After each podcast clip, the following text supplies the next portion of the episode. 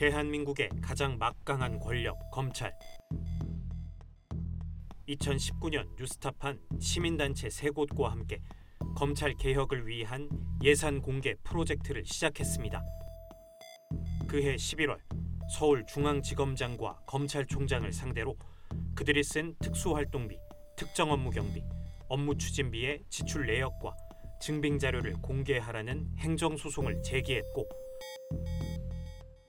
2년 2개월 만인 올해 1월 사상 최초로 검찰이 쓴 예산 정보를 모두 공개하라는 법원의 판결을 이끌어냈습니다. 그러나 검찰은 공개를 거부하며 항소했고 서울 고등법원에서 2심 재판이 진행 중입니다. 권력 기관에 대한 감시와 견제는 예산의 투명한 공개에서부터 출발한다. 뉴스타파가 소송을 하게 된 취지입니다. 현재 뉴스타파가 검찰과 다투고 있는 예산 정보는 검찰총장, 서울중앙지검장이 쓴 특수활동비 등의 지출 내역과 증빙 자료입니다. 공개해야 할 기간은 2017년 1월부터 2019년 9월까지. 당시 검찰이 정보 공개를 거부한 직후인 2019년 11월에 소송을 시작하다 보니 공개 기간을 이렇게 특정할 수밖에 없었습니다. 그런데 공교롭게도 이 시기는 윤석열 대통령 당선자가 서울중앙지검장, 검찰총장이었던 때와 상당 부분 겹칩니다. 그러니까 이번 검찰 예산 공개 소송은 특별한 권력기관인 검찰을 보통의 행정기관으로 탈바꿈시키겠다는 취지로 시작했는데 현직 대통령이 검찰 재직 시절에 특수활동비와 업무 추진비 등 국민 세금을 제대로 썼는지 검증하는 사상 초유의 항소심 소송으로 바뀌었습니다. 검찰은 윤석열 당선자의 예산 정보가 공개되는 것을 필사적으로 막고 있습니다. 지난 2월 대검찰청이 법원에 제출한 항소 이유서만 봐도 충분히 알 수 있습니다. 1심 법원은 특수활동비 지출 내역과 증빙 자료가 분명 검찰 내부에 존재한다고 명시했지만 검찰은 여전히 정보 부존재 주장을 무한 반복합니다.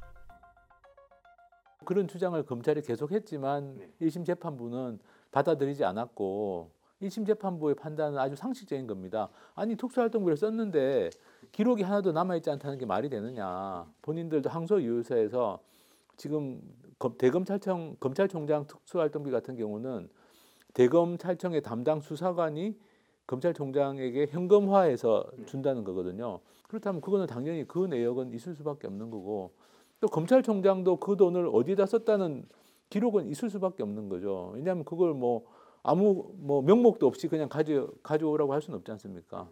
그러니까 뭐 예를 들면 뭐 산하 검찰청에 에, 나눠주는 거면 나눠주니까 가져와라고 했을 거고 뭐 어떤 용도를 가지고 명목을 가지고 달라고 했을 거니까 검찰은 그러나 특수활동비 집행 내역이 존재해도 수사 기밀이기 때문에 공개해선 안 된다고 버팁니다.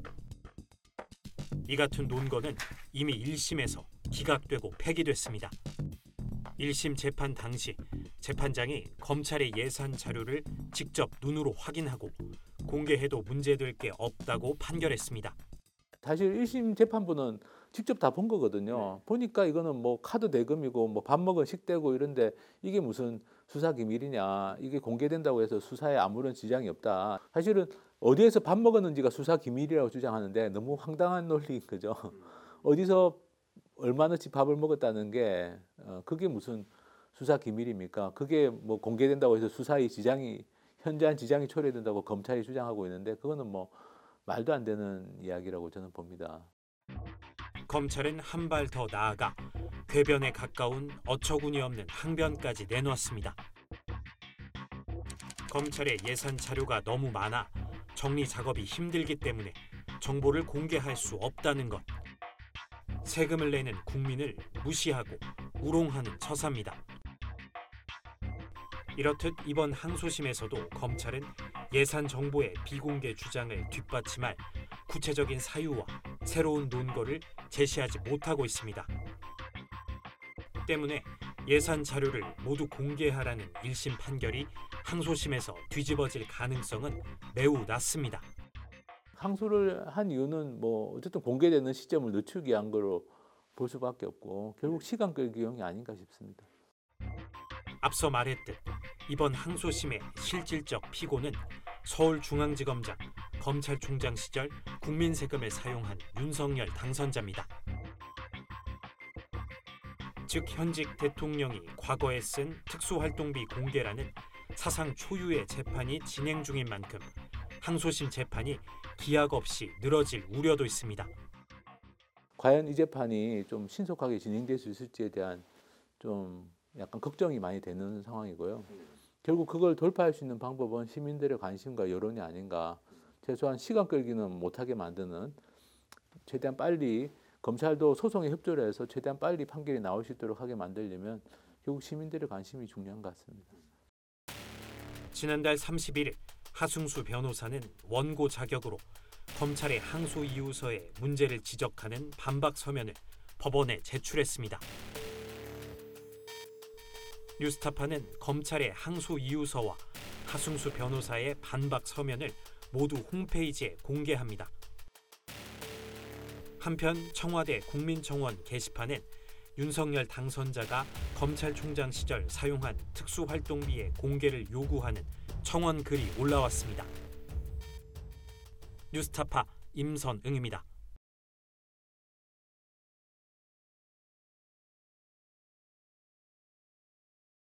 목숨을 걸어서라도 지키려고 하는 것은 국가가 아니야. 어, 분명히 소위 애국 이런 것이 아니야. 진실이야.